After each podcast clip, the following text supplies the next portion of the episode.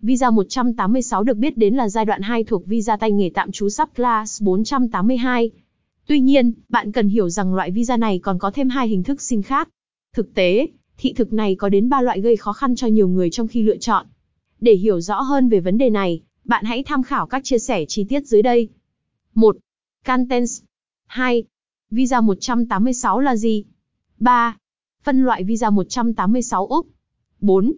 Người giữ visa 186 có những quyền lợi gì? 5. Điều kiện xin visa 186 Australia mới nhất 5.1. Điều kiện chung của ba loại visa 186 5.2. Điều kiện khác biệt giữa ba loại visa 186 6. Quy trình xin visa 186 Úc 7. Hồ sơ xin visa 186 Australia được xử lý trong bao lâu? 8. Bật mí cách chuẩn bị hồ sơ xin visa 186 chuẩn Úc. 9. Xin visa 186 Australia tốn bao nhiêu tiền? 10. Người giữ visa 186 Úc cần thực hiện những trách nhiệm gì? 11. Những câu hỏi thường gặp khi xin visa 186 Úc. 11.1.